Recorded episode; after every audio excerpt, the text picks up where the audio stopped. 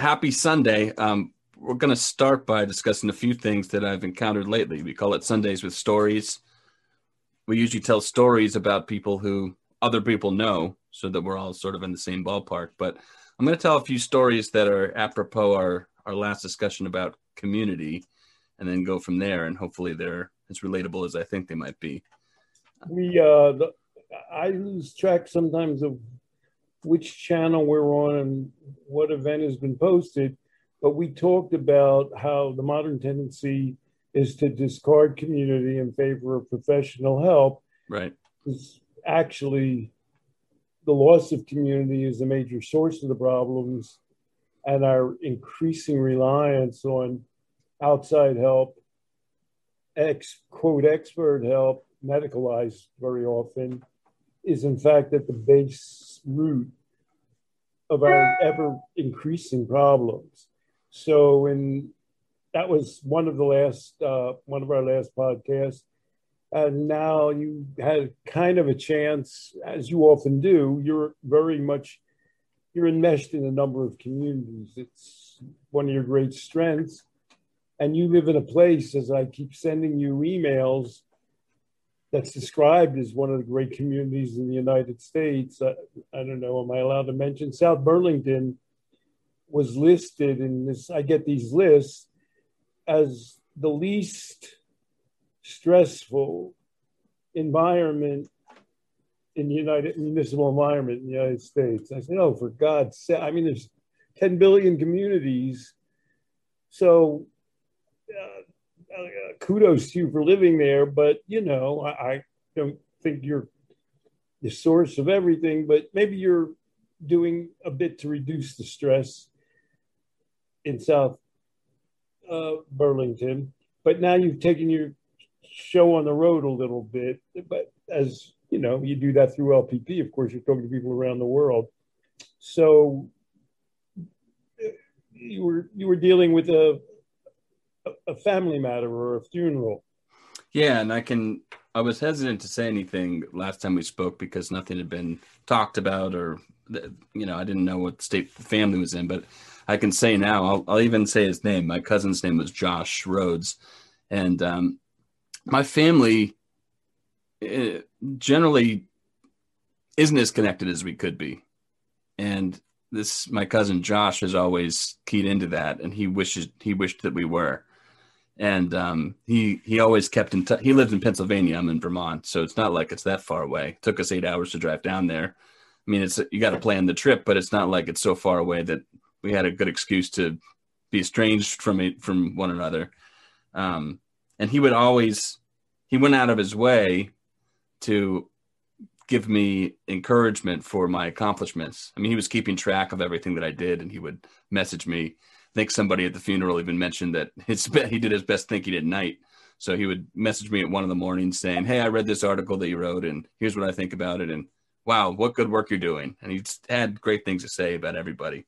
So it was, it was, um, it shouldn't have taken a, a tragedy to realize what I realized as I went down there. But I'm happy that we did. We all got together, our family and from all different states got together, and we sort of promised each other let's not let that much time pass again before we get together. Sure that you were at that you were at the funeral of of Josh. Is that uh, I don't know. Right, right. So we went down for yeah. Thanks for.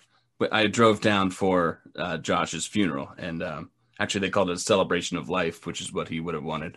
So it was like uh, his favorite food was pizza. We all ate pizza and told stories about our relationships with him. Why I'm saying this is that you might think, well, not might think, a death of a family member is a traumatic experience. I mean, if there's such, if trauma means anything, I mean, I don't know what is more traumatic, especially, you know, I was with my uncle, his father, um, and his mother, and his sister, who was, we called them twins, even though they're years apart, but they, they were very in tune to each other.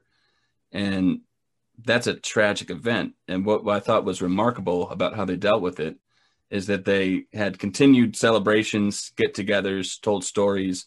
And I could just see it was just so evident how everyone was holding each other up. I mean, adults to kids, adults to adults when those adults ran out of bandwidth to take care of kids and then switched roles, had each other's backs. They, I heard stories about how everyone helped each other get through it. And I guess all I want to say about that is that I'm I don't feel worried that my family is going to get stuck in the trauma cyclone. I feel like all of his direct family members, his sister, his parents, um, his nephews, nieces, friends, uh, they they feel this is tragic, and you can, you know, slowly, as you know, with a death of a family member or a friend, you start going around your normal life, and wherever that person had a place in your life, you find kind of a void or, or reminded. And it seems like each time that's happening, that there's another family member or community member to call on. There were people there. Um, my cousin Josh worked at, he was a sound engineer. So he worked at all these different music venues. And there were people there that spoke who, uh, who mentioned, we don't really know your family very well, but we knew Josh. And um, so his family is important to us. So we just want to know that down the road, we're, we're having a uh, charity event. So we're going to have all these different musicians and bands play there. And every single dollar we make, we're we're uh, donating to the family. He left um, he left a child behind, his son behind, and it was remarkably it was remarkably sad to see. I mean, he's three years old, and so there'd be pictures of him popping up at this funeral, and there's a three year old trying to understand what's going on, and so you'd see pictures, of "Dad," and so you could tell that there's something there that needed to be dealt with. And everyone just gathered around this kid to do their best to help him make sense of things, be okay, raise him. None of it's enviable. It was terrible. I was it was a sad weekend, and yet I felt completely uplifted by the camaraderie, sense of family, and sense of community that was there. So I couldn't help thinking as we had left, as I left, we had done a podcast about, as you say, community being ameliorative for all sorts of things. And community in this case is was and still is, and I think continue to will be, uh, continue to be ameliorative in terms of coping with the loss of a family member and community member who it meant a lot to everybody. Um, what I'm trying to say is that sort of flies in the face of trauma theorists. It's not a perfect argument. And you might even say, well, isn't that nice all of you privileged people have the community and capacity to do all this stuff. And then again, and that is sort of what we're talking about is that for people who have less privilege and less access to those kinds of resources, the answer isn't to designate a label or um, ongoing, what do you call pathologizing of their state of mind. It's to help them enhance their sense of community and their sense of purpose and togetherness and family and things like that. And you so, can't outsource it. You can't say, oh, they don't have a community. Let's send them someplace else where they'll get help. But then they're going to go back to where they live. They're not yeah. moving. Right. So when Nora Volkow goes to Kensington and Philadelphia, everybody there says, we need community resources. And she goes, really? You know, I've been head of the NIDA for two decades. I never knew that. I thought that we could just treat people for addiction. And it's tempting though to say, well, you could do that. Like if for somebody who really has none of the resources, maybe there is something medical or therapeutic that's a proxy for community. That's very tempting. It's like we can, you know, you can offer people something like some sort of a band aid, and maybe that's the best that they'll get. Uh, my issue with that, and I'm certain yours too, is that aren't you putting a ceiling on their ability to be able to produce some of that community or experience some of that community down the line? People change and their circumstances change, but they won't change for the better if you it, apply the label, apply the treatment, apply the, you know, whatever it is that band aid to them forever and tell them that's the best it gets. In other words, outsourcing is not just an alternative or a neutral option. It's something that deprives the community because you're not focusing on on enhancing the community. You're discounting it disregarding it and not investing in it and then you sort of you know you're not permanently in treatment. Um, and, and that resource has now been depleted by the actual supposed helpful treatment. So all I can say, and to put a cap on all of that, is that I, I'm not going to speak for my cousin who's not here to speak for himself, but I, I'm relatively certain that he would be absolutely tickled by the fact that an experience that he um, of him bringing people together, whether even though it was because of a tragedy, is not only bringing those people together, but is enhancing my work and outlook, which he always encouraged me to do and to continue doing. Um, I think that brings things back full circle, and it's a pretty. Um, I, I, couldn't resist, you know, talking about him and and what I thought about this weekend. I guess the only I had a theory. I've often had a theory. People have this experience sometimes when a person dies, and I always had the theory: why don't we move it forward? to before they die. Yeah, right. Uh, I mean, I've seen a few episodes of this. Uh, uh, one of the great events in my recent life was I have an older friend you know, uh, Alta Ann. She had a 90th birthday party, and um, she gathered people, you know, from all around her life to celebrate it. Hmm. And uh, you know, just fabulous. Um, and you know, you were saying that Josh Rhodes would have really enjoyed this. It's too bad. Well, you were regretting it yourself that we didn't do this before. Right. And Josh Rhodes would have enjoyed it. The thing we all came away with, that's exactly it. That is that th- this could happen to anyone at any time. So let's not wait for that to happen again before we celebrate each of our lives and accomplishments and you know, be able to talk to each other and and get together. So it, I mean, it's strongly, and I believe that. You know, sometimes I don't know if this has ever happened. You get together with people you haven't seen for a while, and you say, well, "Let's do it again. Let's not wait." But then life happens. This time, I I actually believe that everybody's making an effort. I think people are already making plans to get together in the the next few months, and so I think that uh, Josh lived that way anyway. He sort of celebrated everybody, everything, and himself. Um, and you're right. I, it's just too bad that we didn't come together to do a celebration of life before the tragedy happened. Um, recently, I just I had a discussion with um, a child who's five years old. So I think that I think he's either in kindergarten or is going to be starting kindergarten soon. And that five year old had a family member who had diff- an older family member who had difficulty with alcohol.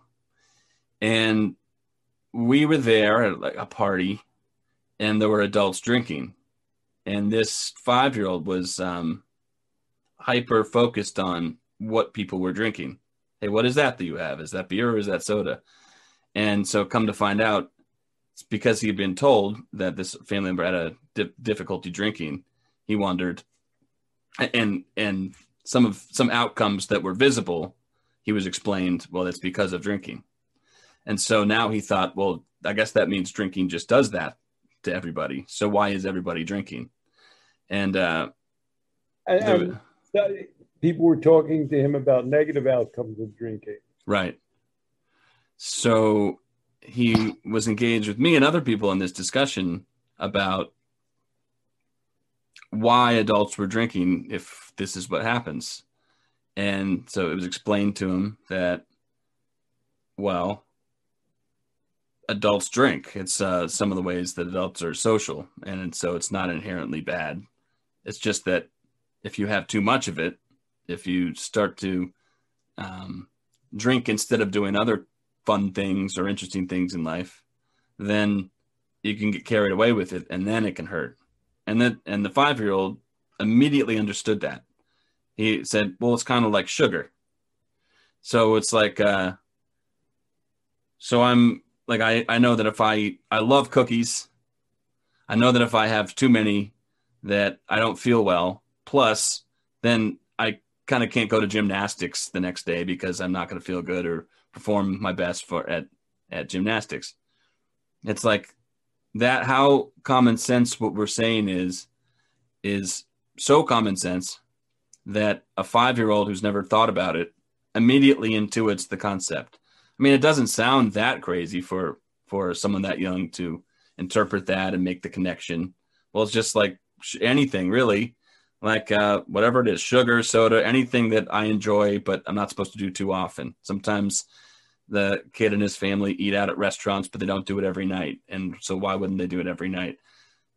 A five year old, it's so easy a five year old could do it, is is basically what I'm saying. And so I, am sure you'll have something to comment on about that. But it's almost as though an understanding. Well, we often say, uh, well, one of our recent conversations was about the uh, sociologist and alcoholism the- theorist who I got uh, natural life processes idea from, Harold Mulford. Mm. So, what if we never invented the concept of alcoholism? Um, how would we deal with all of these things? And this is sort of an example. This is somebody who hasn't at five gotten a lecture, you know, the Nora Volkow HBO special on addiction lecture about what addiction is.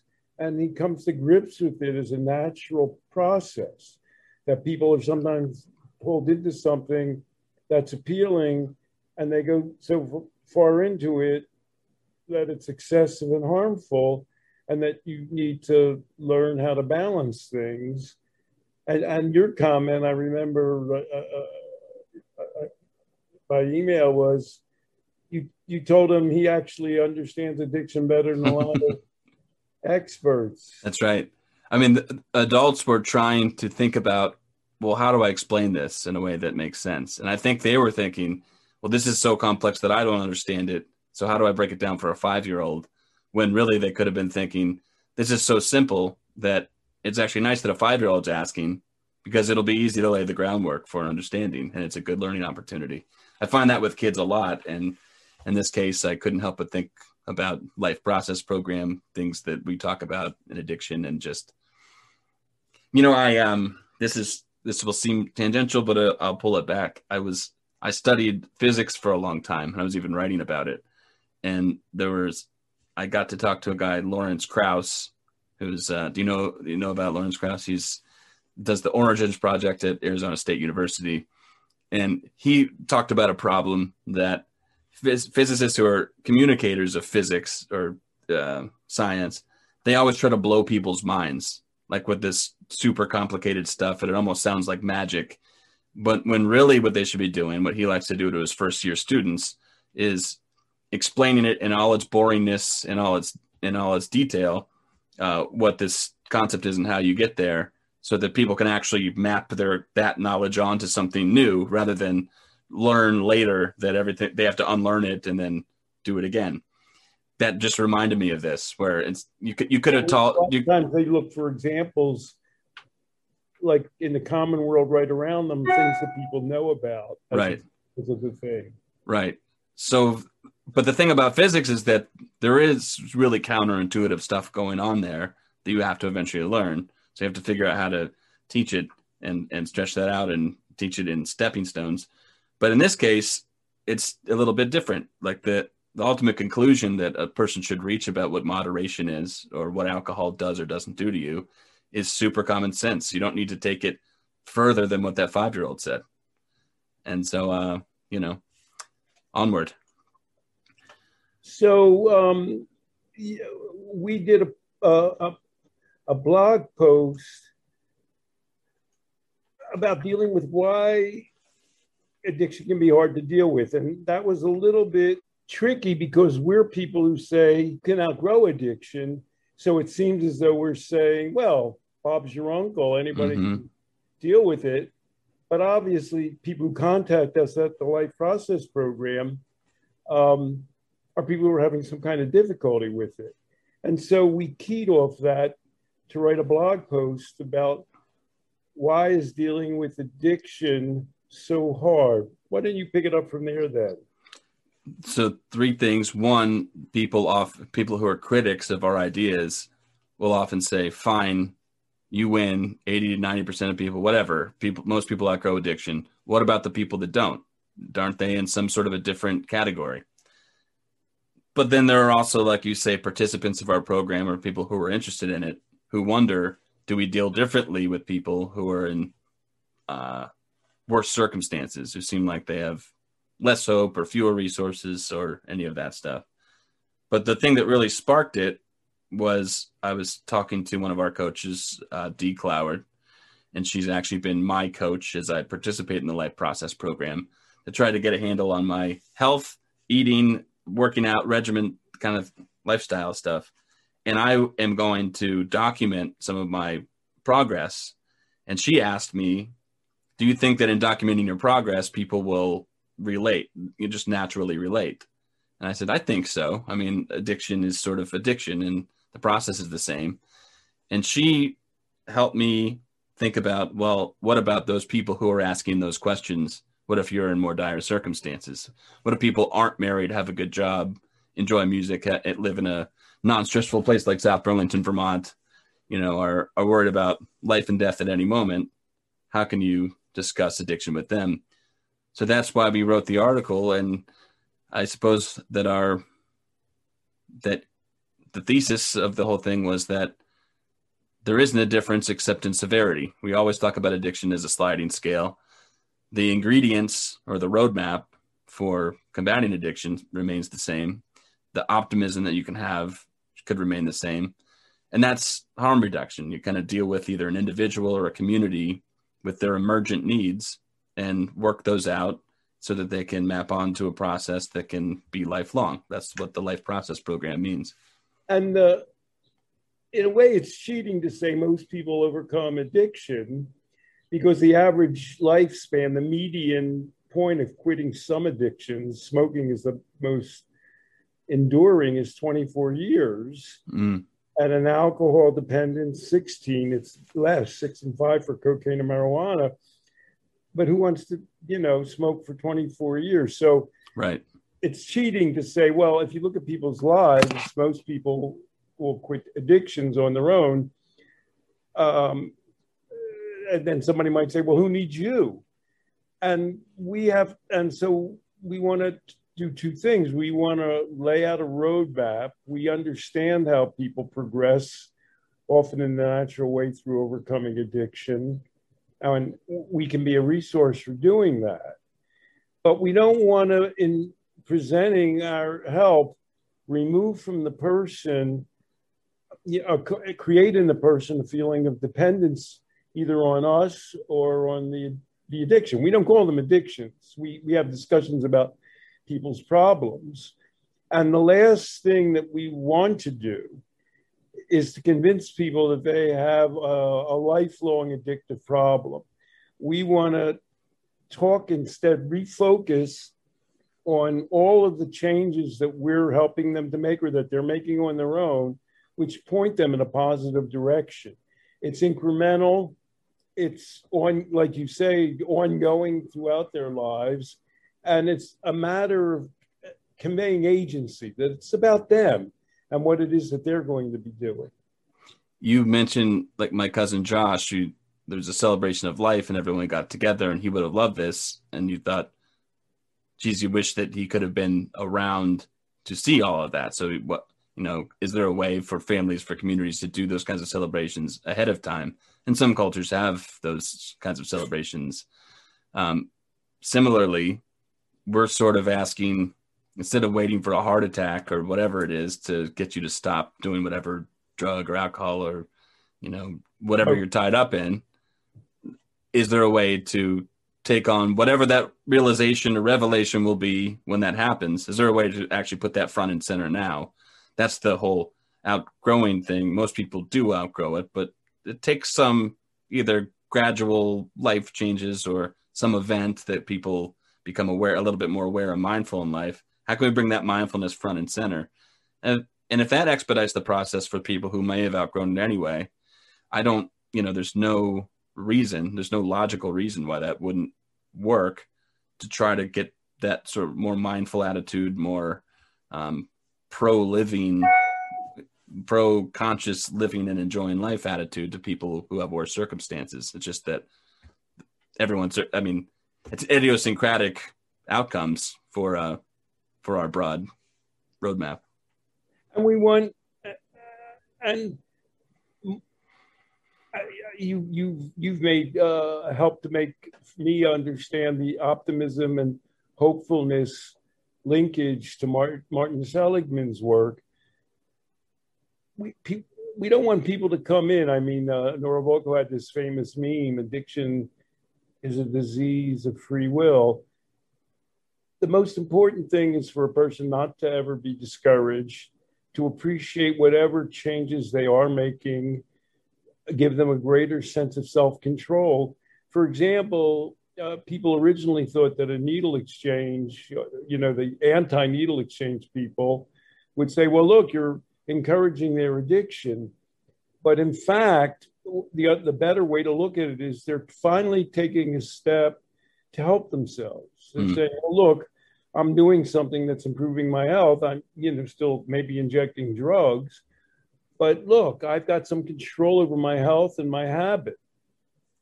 And, you know, that, that could be a progressive thing. Well, you know, okay, maybe I don't need to inject drugs or I can take them in a more controlled manner and I can improve other aspects of my life. So, in a way, harm reductionists should know this more than anybody. Your drug policy uh, advocates should understand this better than anyone that you have people in some of the worst circumstances. That's almost like you want to apply this, our model, more so.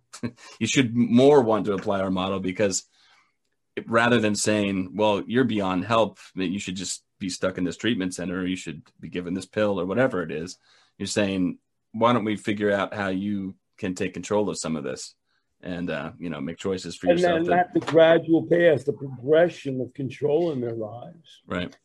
So you um you wanted to we had a question about porn addiction. You wanted to also introduce a listener question uh i think i understand. Yeah, this is remarkably. I have there are several people that I'm working with right now, um, who will all think I'm talking about them. Only one of them asked the question, and I have permission to to share the question. In a really similar circumstance, so they're all young men, and um, it's either because of restrictions from COVID or injuries or some for some reason they're in their houses more often and not around other people as often as they would normally be. And so the question, I don't have the wording in front of me, but basically the question is um, I've developed this relationship with pornography that I've never had before. I think it's turned into an addiction. So should I be worried that I'm not going to be able to kick this thing? Of course, we just described why the person could not be worried that they'll never kick the thing or the sort of some of the um, some of the ways they might think differently about the problem other than it's all encompassing. You seem like you're about to say something. It's it's it's funny. Are there any positive sides to people's reference or use of porn during the pandemic? is there are there ways to balance the negative and the positive? I mean, I, you know, obviously,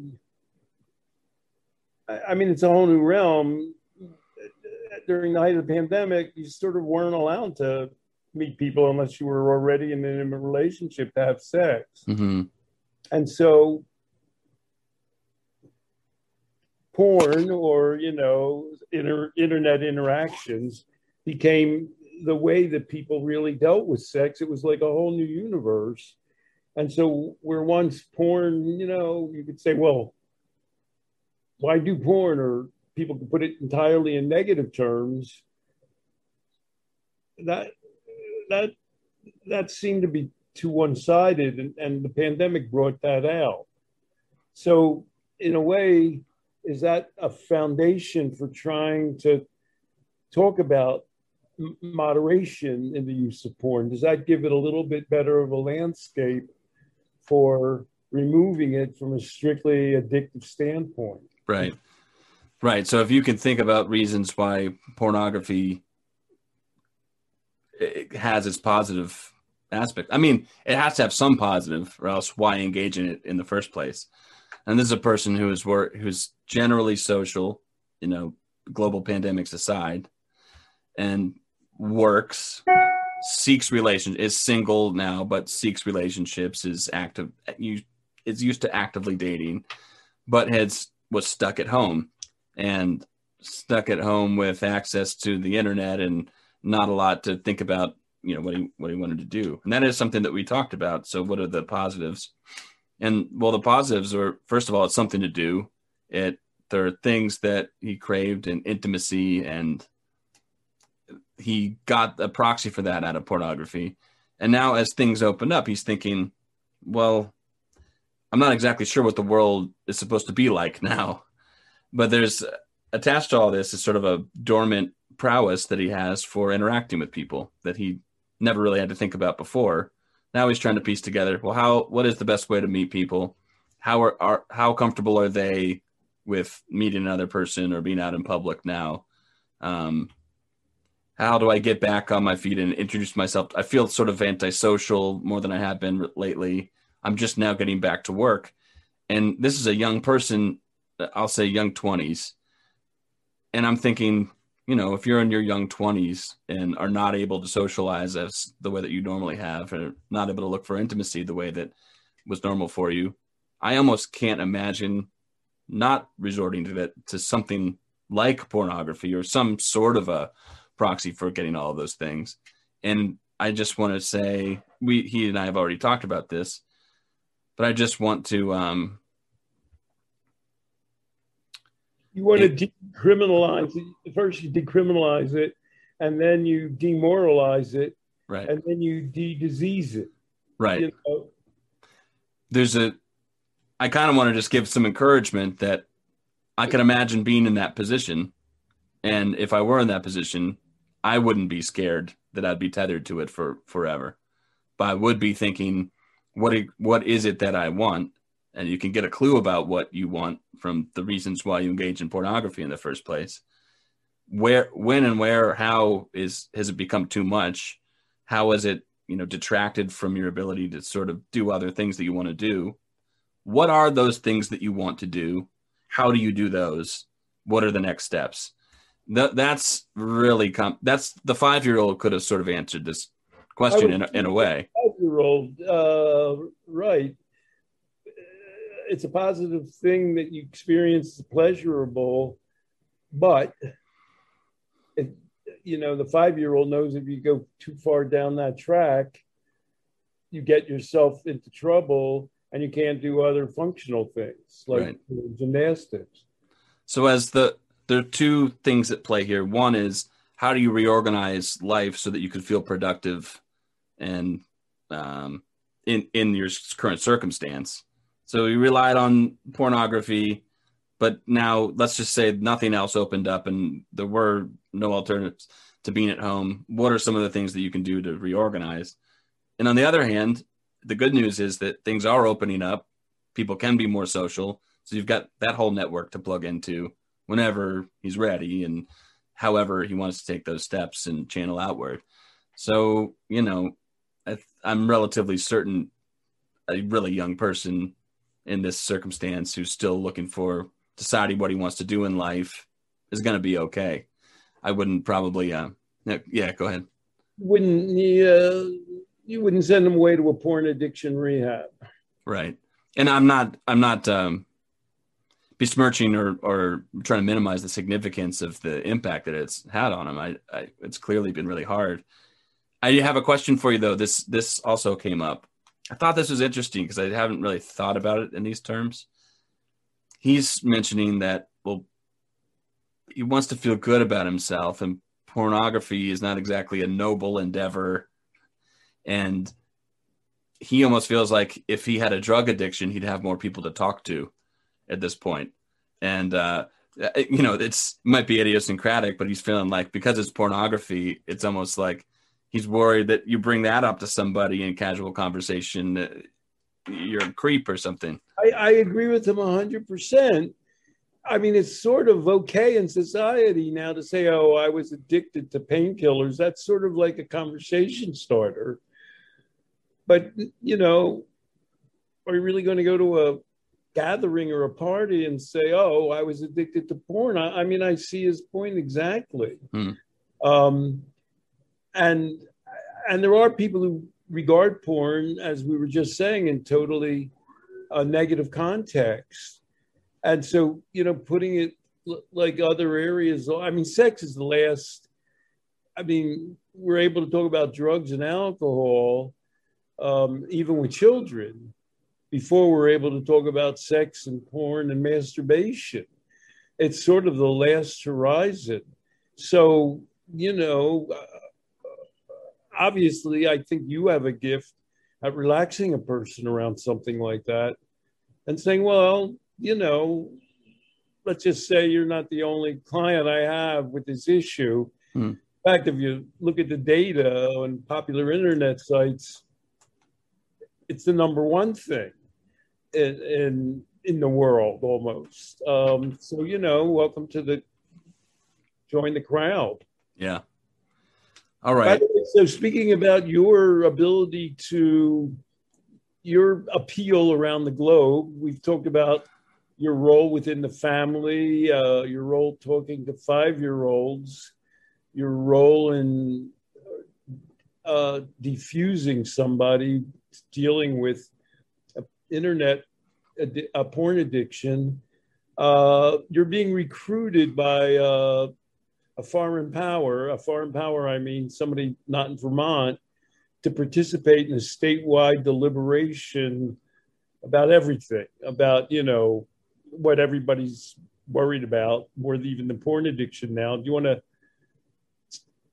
cautiously describe your potential employment, you know, without yeah. revealing who this is? Yeah, so we'll just say it's in a different state. And I got into this because people who know me who are advocates for people in chronic pain who are not being adequately treated for their pain because of the um, hypersensitivity or hyperfocus on limiting pain prescript pain medicine prescriptions.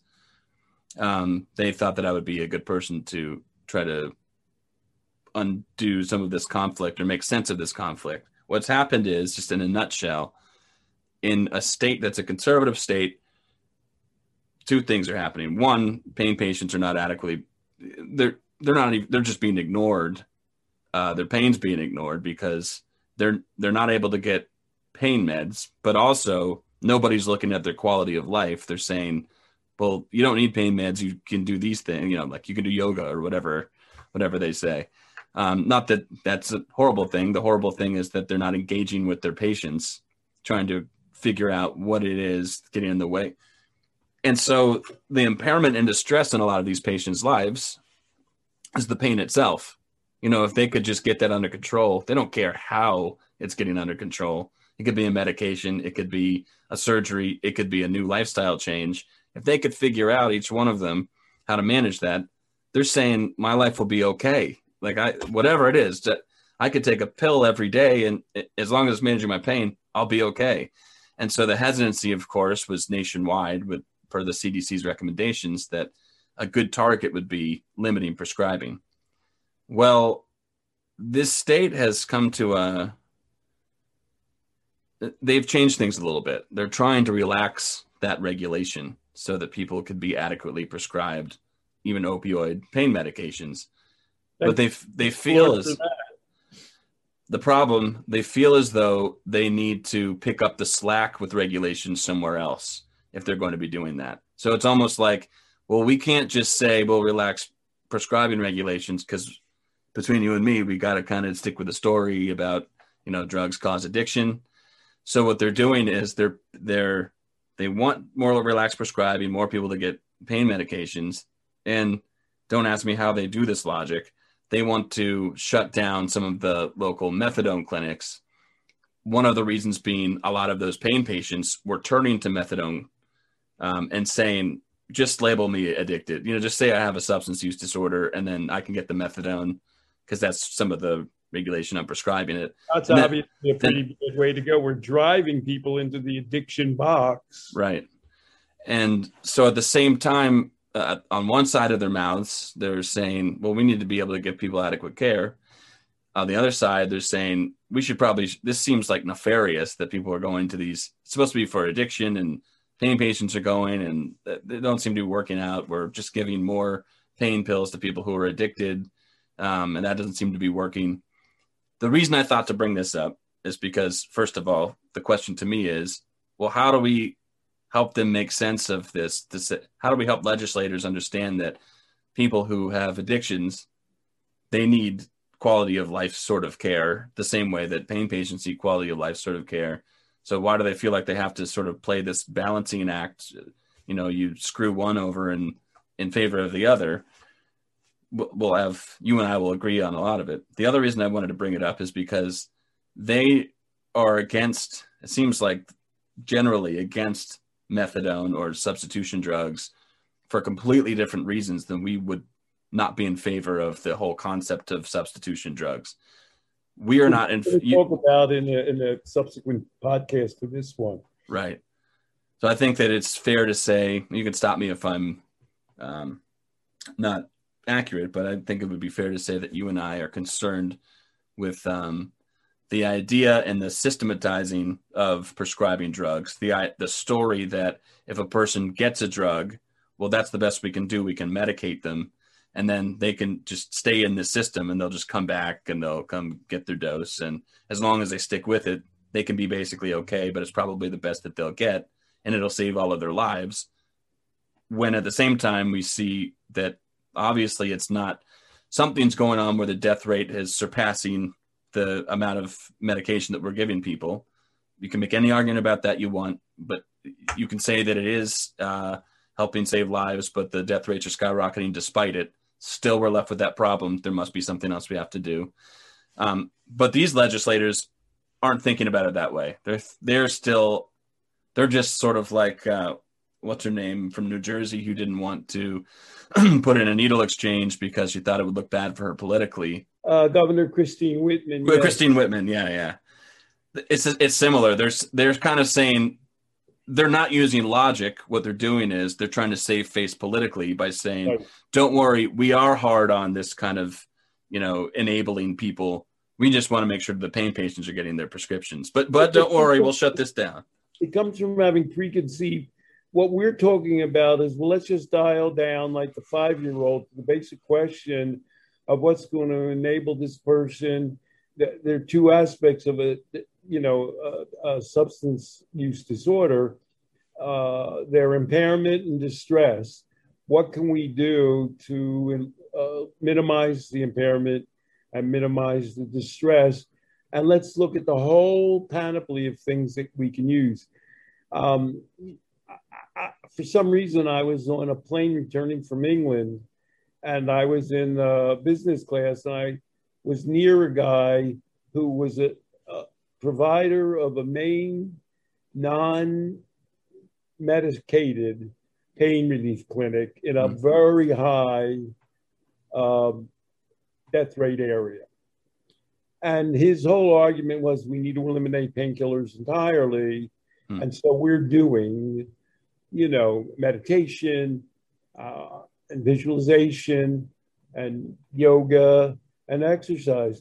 And so our reaction would be what you said. Well, that's all great. I mean, we're not against um, yoga, we're for those things. But in this really high death rate area, how many people are you actually going to reach with all of that? Mm-hmm. Um, you know, and I said, well, how many clients do you have at your clinic? And they have 20. And so, well, that's great. I don't know if these are more upscale and they have more time. You know, not everybody's going to come and do yoga you know, how three times a week. And I said, well, that doesn't eliminate the need for painkillers. He was against painkillers. He was a physician. And I'm saying, well, you know, painkillers have a role and we want to make them available to people at the same time that we don't want them to become, we're against addiction, but we're not against painkillers. We're certainly not against alternative pain relief methods. That's what we're talking about. Non um, chemical non-drug pain relief methods. We're 100% for them, but we're not going to eliminate painkillers using those things. That's why painkillers were invented and why they're so popular is because they're effective medications for what they do. So it's a complex balancing act. Back to the five-year-old, and every effort to kind of short circuit that by saying, well, well, let's just rely on medications.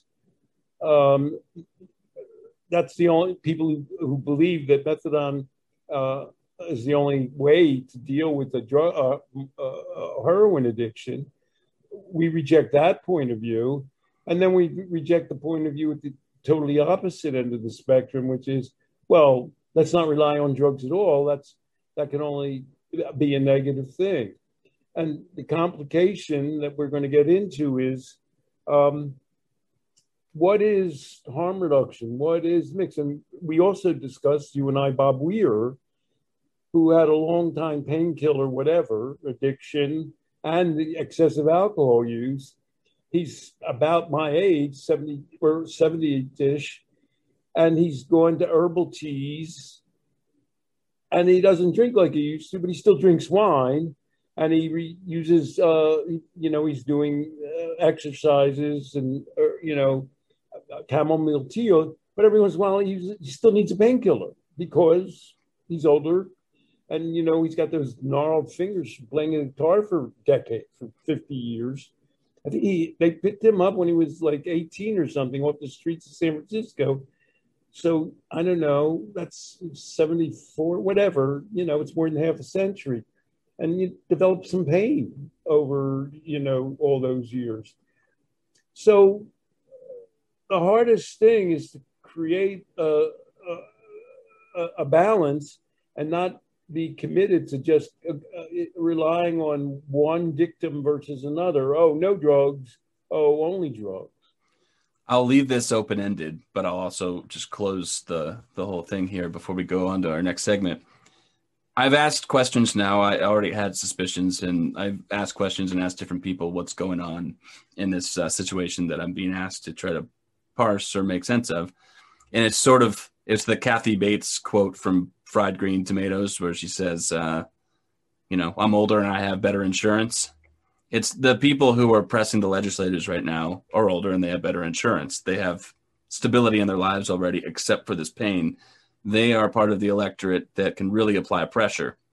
And the the Republican uh, legislature there, they're not they're not making this change because this is this is my thoughts.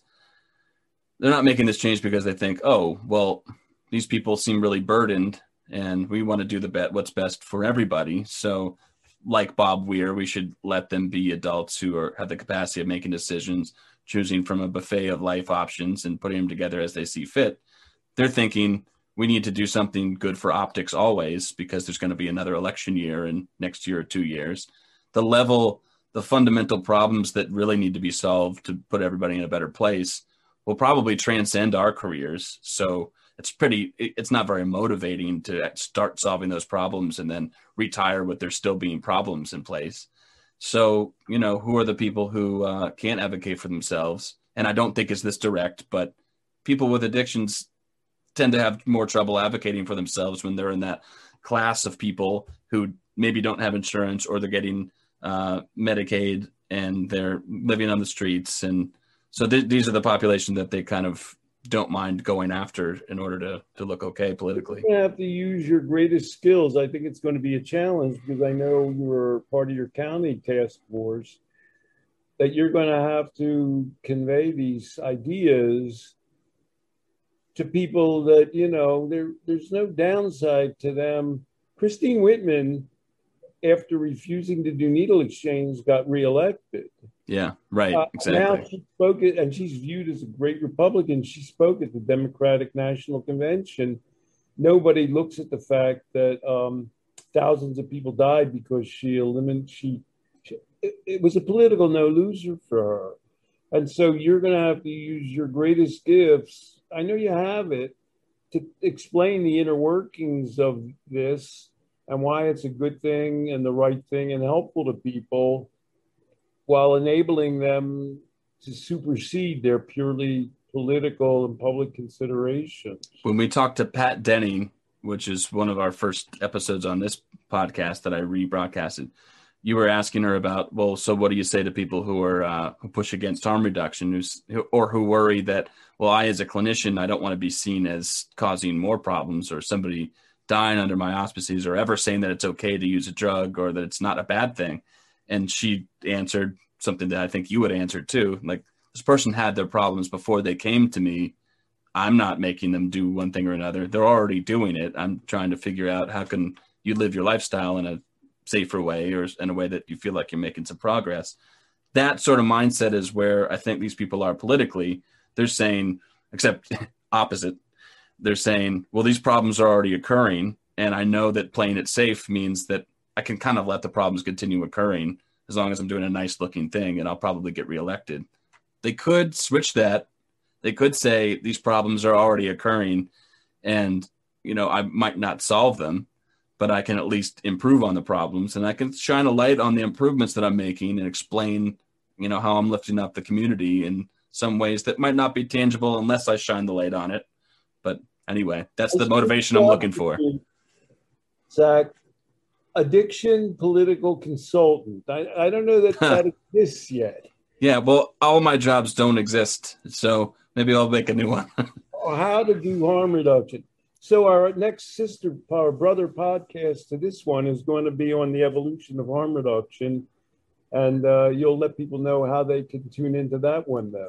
Yeah, let's end this one now. I'll say happy Sunday to everybody, and I will have a uh, at the end of this video there'll be a little thumbnail video that you can click to listen to our part two on harm reduction, which will be on your channel. So thank you, Stanton. We'll talk to you soon.